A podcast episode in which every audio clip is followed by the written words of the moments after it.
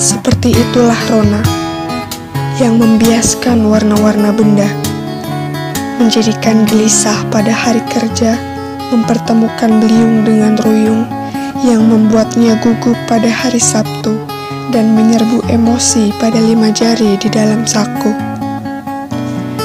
Dalam raut wajahmu Rona, aku jumpai hamparan merdu cahaya hijau tembakau yang terbakar oleh asap tak kunjung hilang dalam gelap yang berakibat candu lalu mengigau lelap.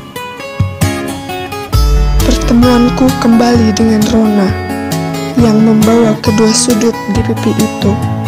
Dihadiri seribu tahun cahaya yang menjadikan jalan melewati taman-taman dan membawa penerang dermaga.